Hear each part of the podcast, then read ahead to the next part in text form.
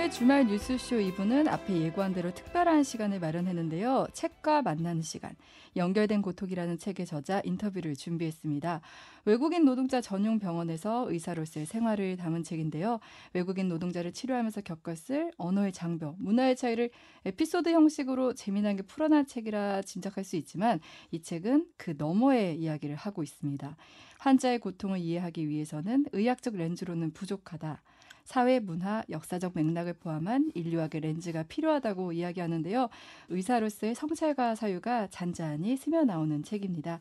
연결된 고통의 저자, 현재 내과 전문의이자 의료 인류학 연구자시기도 한데요. 이기방 작가님 나오셨습니다. 안녕하세요. 네, 안녕하세요. 네, 저는 이제 인터뷰를 위해 책을 읽었는데요. 책을 읽으면서 순간순간 저도 움찔하는 순간이 많았어요. 글이 참 좀 따뜻하다라는 생각이 들었는데요. 우선 네, 우선 책을 읽기 전부터 이제 궁금했던 건 왜 책 제목을 연결된 고통으로 했는지 궁금했어요. 좀 설명을 부탁드릴게요. 책을 다 완성할 때까지 책 제목을 붙이지 못하고 있었어요. 네. 그러다가 이제 제 책의 첫 완독자이시죠. 편집자이시기도 하고요. 네. 저희 출판사 대표님께서 이제 연결된 고통이라는 제목을 추천해 주셨어요. 네. 제 책의 내용을 처음부터 끝까지 좀 관통하는 내용일 수도 있겠다. 음. 이렇게 생각이 들더라고요. 네, 네. 근데 어, 이 제목의 진가는 음. 책이 나올 때보다 나온 이후에 네. 지금 더 약간 더 느끼는 것 같아요. 어, 어떤 점에서요? 예를 들면 뭐 자기 고통이 이렇다라는 것을 네. 전해오는 분도 계시고요. 어. 예, 독서 모임에서 이런 고- 자기들의 고통 얘기들을 어떤 식으로 이제 우리가 나누었을 때 공명의 현장에서 고통의 전체의 문제들을 좀 다시 생각해보는 계기가 되었다. 뭐 이런 음. 감상을 전해오시는 벗도 계셨습니다. 네, 그러니까 네.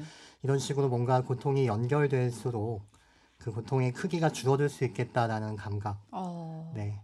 제가 혹시 이제 글 이제 책에 사인을 해드리는 기회가 있을 때마다 네. 사실 그렇게 써드리는 글귀가 그거예요. 음. 그 우리가 연결될수록 고통은 줄어듭니다. 아. 라는 글인데요. 네. 제가 이게 하나의 그냥 어떤 약속이나 구호라기보다 네. 사회적 사실일 수도 있겠다 그런 생각이 들더라고요. 음, 그러니까 보통 우리 사회가 다른 사람의 고통에 대해 뭐 일부러 예의상 외면을 하기도 하고요. 또 외면하는 게 마음이 편할 때도 있고요. 그런데 오늘 작가님 말씀 들으니까 고통이라는 거는 더 들여다보고 그래야 이제 사회적 전반적으로 고통이 좀 줄지 않을까 이런 생각이신 것 같은데 그 이 책은 이제 외국인 노동자 병원에서 경험하신 걸 적은 거잖아요. 근데 처음에 어떻게 외국인 노동자 병원에서 근무하게 됐는지 그리고 이제 그 경험을 지금 지나쳐 와서 보니 인생의 어떤 면을 좀 달라지게 했는지 그게 되게 궁금하더라고요. 대한민국의 남자 의사들은 보통 군대에 군의관으로 차출되거나 네. 아니면 지역사회 의료를 위해서 공중보건의로 복무하게 됩니다. 근데 저는 후자로 가게 된 케이스였고요. 네. 여러 우연과 확률의 경합 끝에 임지가 서울로 결정이 되었는데 네. 처음에 저는 되게 이제 좋기도 했고 음. 그리고 좀 외국인 노동자 병원이라고 하는 곳에 대한 어떤 포부도 있고 어. 그랬었어요. 네. 근데 네.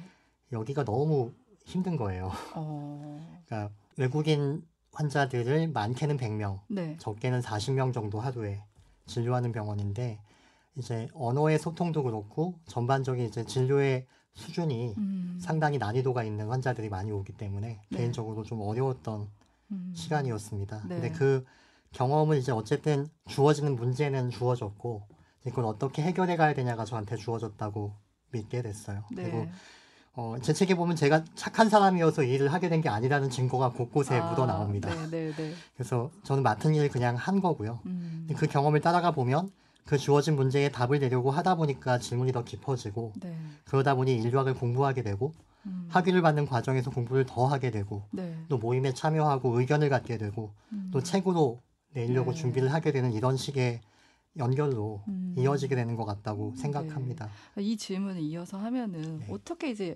환자에 대한 관심, 어, 내가 이 환자를 잘 돌봐야겠다 이런 생각은 알겠는데 이게 어떻게 인류학 공부로까지 이어졌는지 제 책에서 이제 선언 부위에 조금 다루고 있는 부분이기도 합니다. 네. 중요한 일이기 때문에요. 제가 근무했던 외국인 노동자 전용 의원, 네. 줄여서 외노 의원은 서울 가리봉동에 위치하고 있었어요. 그래서 한 10개국에서 아프리카, 에티오피아를 포함해서 동남아시아 그리고 이제 중국의 조선족까지 굉장히 다양한 분들이 오셨는데 그 중에 수가 제일 많은 거는 여기가 가리봉동이라는 위치도 그렇고 중국 동포분들이 가장 많이 오셨어요. 네. 네.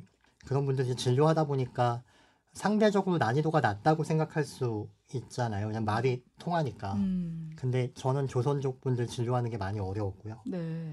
그 이유가 말이 좀 다르기도 합니다. 음. 뭐 예를 들면 이제 어, 옆구리가 캐온다, 어. 허벅지가 말지다 이런 어. 표현들 쓰시거든요. 낯서네요. 낯설죠. 네. 네. 말지다는 표현은 뻐근하다는 어, 얘기고요. 네, 캐온다는 건 쑤신다는 표현입니다. 음. 왈랑왈랑한다는 건 두근두근하다는 아, 뜻이고요. 네, 네. 이런 식의 언어들이 있습니다. 학습이 필요한 거죠. 네. 근데 더 어려웠던 거는 이분들이 한 번 자리에 앉으셔서 보통 의사가 이제 물어보잖아요. 네. 어디가 아파서 오셨어요? 라고 하는 질문에 한 번에 여덟 가지 정도 되는 증상을 한 번에 막 쏟아내시는 거예요. 네. 어, 허리도 아프고 머리도 아프고 목도 아프고 다리도 아프고 배도 아프고 뭐 이렇게 얘기를 하시면 네. 마음이 어려워지죠. 음. 왜냐하면 의사로 이제 훈련받는 과정 중에 저희는 보통 네. 한두 가지의 증상 중에 중요한 것들을 추려서 거기로 그걸 이제 판단을 하면서 이제 어느 특정 장기의 문제로 좁혀 들어가서 마침내 진단을 만들어내는 게 현대 의학의 진단적 프레임인데 네. 거기에 동조가 안 되시는 아, 거예요. 네. 그러니까 여덟 개의 장기가 소환되면 이건 진단이 안 나오는 아, 거죠. 네. 뒤에는 막 환자가 많이 밀려 있고 아, 이런 정황에서 이제 여러 가지 방법을 선택해 봤어요. 네. 한 가지만 말씀해 보시지 그래요. 라고 음. 다시 묻는다거나 네. 잘못 들은 거야 라는 생각으로 차분히 다시 물어보고 어, 진짜 아픈 데가 어디세요? 뭐 이렇게 물어본다거나 네. 시간이 그렇게 하다 보니까 가끔은 화가 나기도 하고요. 어, 왜냐하면 네, 이게 네. 하나같이 이러시니까 음. 뭔가 좀 이상한 거예요. 네. 여러 가지 막 한 번에 말씀하시는 게 음. 혹시 나랑 이 진료라고 하는 거 들어오셔서 이걸 이해 못 하셔서 이러는 건가? 음. 라고 이렇게 생각하기도 해봤고요. 네. 근데 좀 이상하다고 느낀 거는 이분들이 조선족 환자분들이 거의 하나같이 이러시는 거예요. 음. 많은 분들이 여러 한두 분이 그러는 게 아니고 네.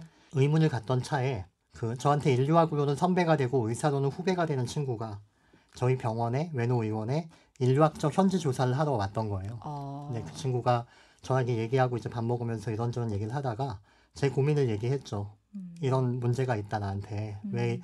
조선족 분들 진료하는 게 어렵다라고 얘기했더니 저한테 논문을 하나 이렇게 꺼내서 주는 거예요. 네. 보통 논문을 받으면 잘 안 읽잖아요. 그렇죠.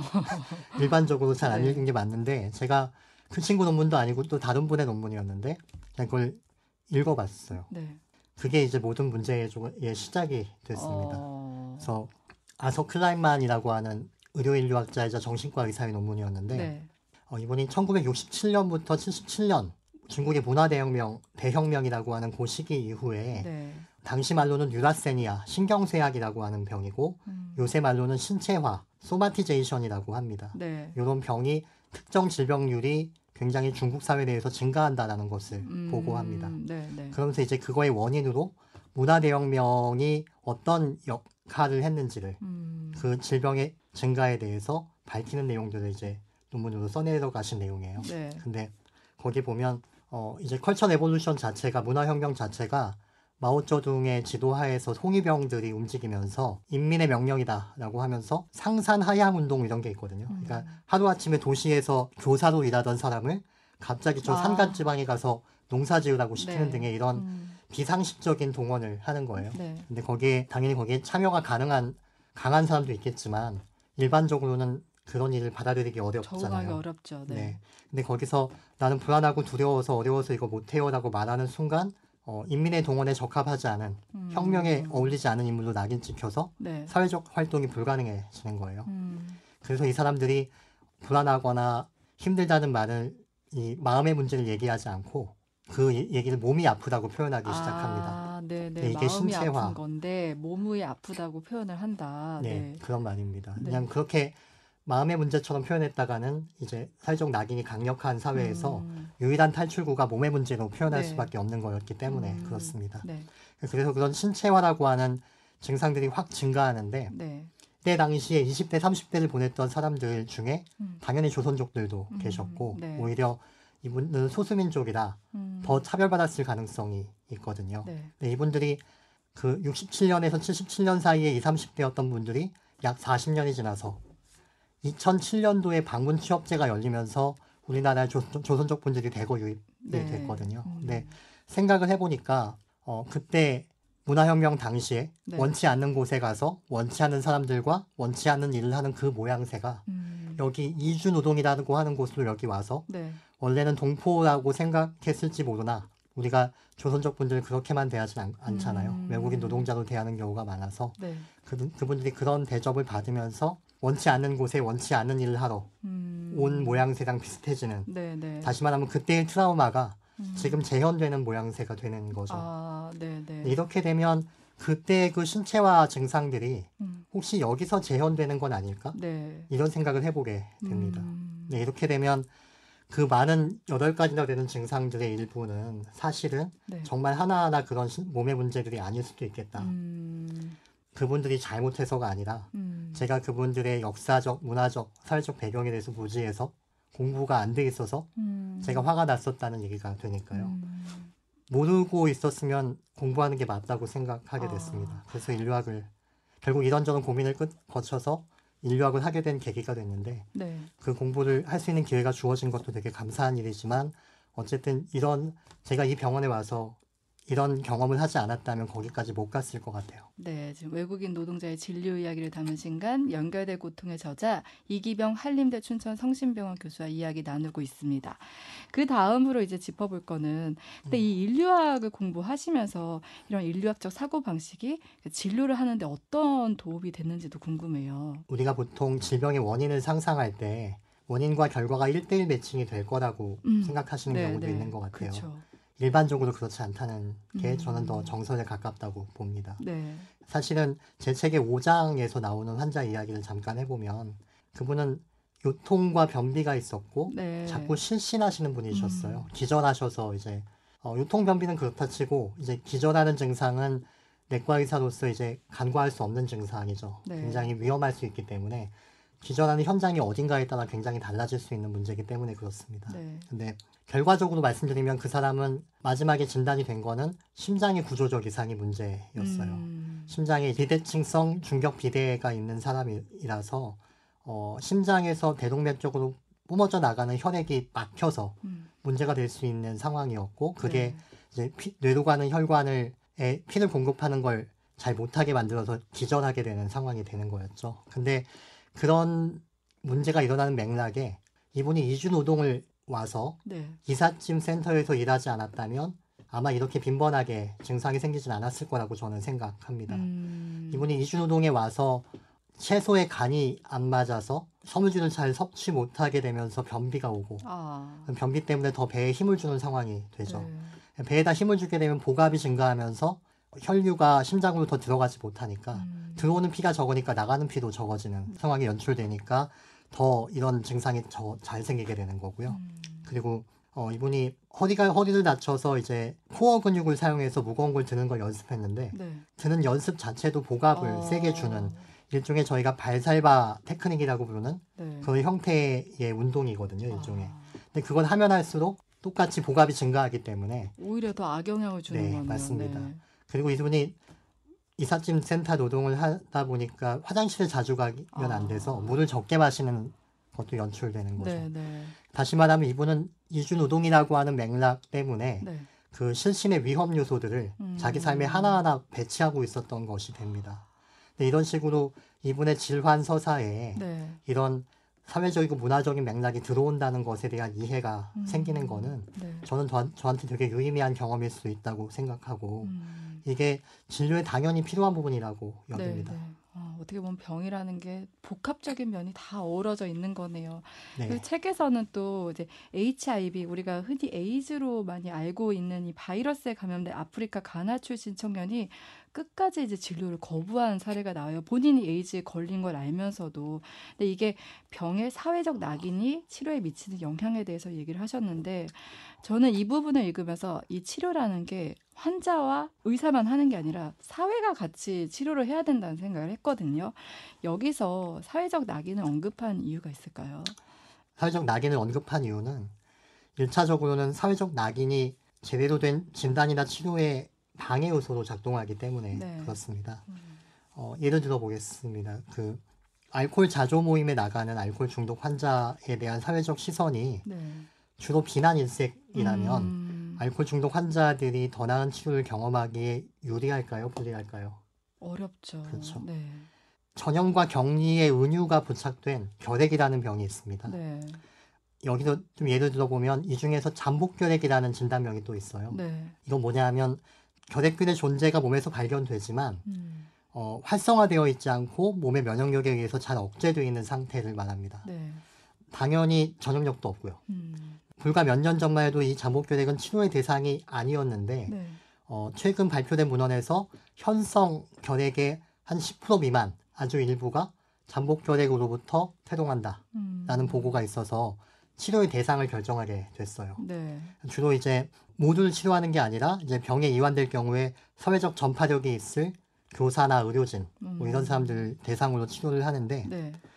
이제 예방적 치료인 거죠. 음. 그 약도 현성격의 결핵에 비해서 적게 먹고 기간도 짧지만 이 치료에 대한 거부감이 상당합니다. 아. 예를 들면 아무리 말씀을 드려도 나는 결핵이 아닌데 약을 먹는다니까 억울하다 음. 이렇게 얘기하시기도 하고 네. 다니는 직장인 뭐 유치원이나 학원 등에서 해고하려고 했다 이런 음. 이유로 네, 네. 잘 모르시는 거죠 그러니까 음. 이만큼 잠복결핵을 치료하는 것만으로도 사회적 저항이 이렇게 나온다는 것은 여기 부착된 은유와 네. 여기 부착된 어떤 그 사회적 낙인에 의해서 이제 파급력이 생긴다는 말이고요. 음. 제가 예시한 거 말고도 예, 낙인에 대한 사회적 파급력이 있는 경우는 꽤 많을 거라고 생각합니다. 그러니까 질병을 치료하는 게 중요한데 그 이상으로 사회적 시선이 더 부담스러운 상황인 거죠. 네. 네. 작가님 만나면서 좀 힘들지 않으실까라는 생각도 들었어요. 그러니까 이 애정이 어떻게 보면 나에 대한 고민과 성찰로 계속 이루어지다 보니까 좀 힘드시진 않을까? 그런 좀 개인적 고통이 있진 않을까? 이런 생각도 들었는데 어떠세요? 제 은사께서 이런 말씀을 하신 적이 있어요. 세상에는 직업이 두 종류가 있는데 음. 하나는 하루 일과가 끝나면 직업이 함께 종료되는 직업이 아. 있고 네.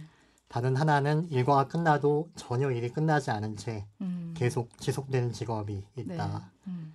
의사는 마- 반드시 거의 후자인 거죠. 네. 예전에 이제 오은 시인님하고 진행한 인터뷰에서 네. 그분이 그런 말씀을 하셨어요. 제 책에 나오는 내용 중에서 제가 이제 진료가 모두 끝나고 음. 혼자 책상에 앉아서 네. 그동안의 일들을 복귀하고 정리하면서 이제 보내는 그 시간의 낙차가 참 좋았다. 아. 이런 말씀을 하셨는데 어, 제가 좀 낭만적으로 책에다 묘사를 한 것 같아요. 네. 사실 굉장히 괴로운 시간이기도 했거든요. 네. 말이 잘 안 통하는 환자한테 다 하지 못한 얘기를 일단 정리해야 되고 음. 가능하면 그날 네. 그렇게 정리해둔 기록 정리해둔 기록이 책을 쓰게 되는 소스가 되기도 했지만요. 음. 그리고 다음 내원 시에 이어가야 되는 계획을 세우고 소통이 안 돼서 하지 못한 이야기를 어, 놓친 것이 없는지를 또 점검하고 네. 오늘 왔어야 되는데 안 온 사람들 명단을 점검하고 뭐 이런 시간을 하는, 하다 보면 시간이 훌쩍 가거든요. 음. 그러면 6시에 일과가 끝났는데 8시가 넘어도 제가 병원에 혼자 어. 있는 거예요. 네, 네. 그럼 집에서 이제 전화가 옵니다. 음, 그, 그렇죠. 네. 저기 왜 아직 거겠냐고. 어. 어, 아내가 그, 한, 그때 독방 육아를 아. 하고 있는 중이었기도 네, 했죠. 네. 그래서 네가 가정을 안 돌보고 아, 그렇죠. 네. 네. 많이 미안했습니다. 음. 사실은. 그러니까 이 직업은 이렇게 고통스러운 면이 있고 제가 좀 더 유난한 것도 있는 것 같기는 한데요. 음. 근데 어쨌든 저는 운전할 때도 예를 들면 이 직업의 고통스러운 면모 중에 하나는 밥을 먹을 때도 네. 아이들하고 놀아줄 때도 환자 생각이 나는 걸 멈출 수가 어. 없는 거예요. 가끔은. 네. 그러니까 생각은 방역이 쉽게 뚫리는 영역이잖아요. 그래서 어, 이런 부분에 어려움이 있다는 건 사실이고, 네. 근데 사실은 저 개인의 문제라기보다는 우리나라에서 필수 의료에 네. 종사하는 수많은 의사들에게 아마 이런 문제가 어느 정도는 다 있지 않을까. 저는 그렇게 생각합니다. 그러니까 이거는 또 책과는 좀 이제 별개의 질문인데 저는 이제 직업적으로 기자다 보니까 요새 이제 사회 문제들이 있잖아요. 뭐 초등학생들한테 의대 종합반이 이미 생겨서 공부를 한다든가 아니면 지방 의대에서 의사가 부족한 현상들이 생기거나 이런 현상들은 좀 어떻게 보세요? 의과대학에 이렇게 집중도가 몰리는 거는 네. 저는 좀 조금 기이한 인- 현상 음. 같다고 생각합니다. 네. 이 정도까지는 아닐 것 같은데라는 생각도 들었고요. 네. 혹자들은 걱정을 또 많이 하십니다. 소위 이제 의사들의 출신 성분에 네. 대한 것도 걱정이 되시고 예, 공부만 하는 아이도 자라서 입시 지옥을 통과한 아이가 음. 환자를 전인적으로 돌보는 의사가 되는 시스템에 네. 과연 적합하냐 뭐 이런 질문도 누가 해주신 적이 있고요. 음. 네. 어, 근데 반대로 얘기하면 네. 아마 나름의 엘리트 교육을 받은 집단 중에서 각계각층의 수많은 사람들 환자 및 보호자로 만나야 되는 네. 특권을 가진 직업이기도 합니다. 음. 그래서 이 입시 지옥이나 이런 문제에 대해서는 저는 반대하지만 좀 해결해 주셨으면 좋겠어요 누군가가. 음. 저도 두 아이 아빠기도 하고 네. 하지만 의사가 되는 문제에 대해서는 출신 성분이나 이런 것들보다 중요한 게 저는 있다고 믿는데요. 네. 예를 들면 어, 제가 알기로 진짜 의사가 되는 순간은 의과대학을 졸업하고 면허 시험에 합격해서 면허증을 손에 쥐는 순간이 아니고 그 면허증을 가지고 환자를 처음 마주대야 하는 순간이거든요. 음. 음. 저는 그때 의사가 되어간다고 생각이 네. 듭니다. 제가 처음부터 의- 이 병원에서 이런 걸 경험해서 되는 게 아니, 아니었고 저는 네. 전혀 자질이 부족하고 성 많은 사람인데 아, 이 병원에 가서 이 환자들 만나면서 제가 배우고 익힌 것들이 참 많았거든요. 아, 저는 의사가 태어나는 게 아니라 좋은 의사가 태어나는 게 아니고 아, 이렇게 환자들 만나가면서 배우고 그들을 스승 삼아서 배우고 하면서 완성되어 가는 거라고 느낍니다. 음, 단순히 이게 뭐 면허가 있고 없고가 아니라 환자를 만나면서 진짜 환자를 치료하고 또 환자들한테 배움을 통해서 진정한 의사가 돼가는 것이다 이렇게 정리를 할 수 있을 것 같은데 네. 마지막으로 이 책을 통해 하고 싶은 말이 있으신지 여쭤볼게요. 이 책에서 이제 제가 얘기하고자 했던 것들은 사실 굉장히 여러 가지가 있는데요. 네, 그 중에서 이제 제가 고등학교 1학년 때 폐결핵으로 피를 쏟으며 병원에 실려간 적이 있었습니다. 한 2주간이지만 격리가 필요했고 실혈량이 많고 치료 반응의 모니터링이 필요해서 병원에 한 달 정도 입원했던 기억이 나요. 그 이후에도 투약을 장기간 하면서 완치를 기다려야 됐고요. 음.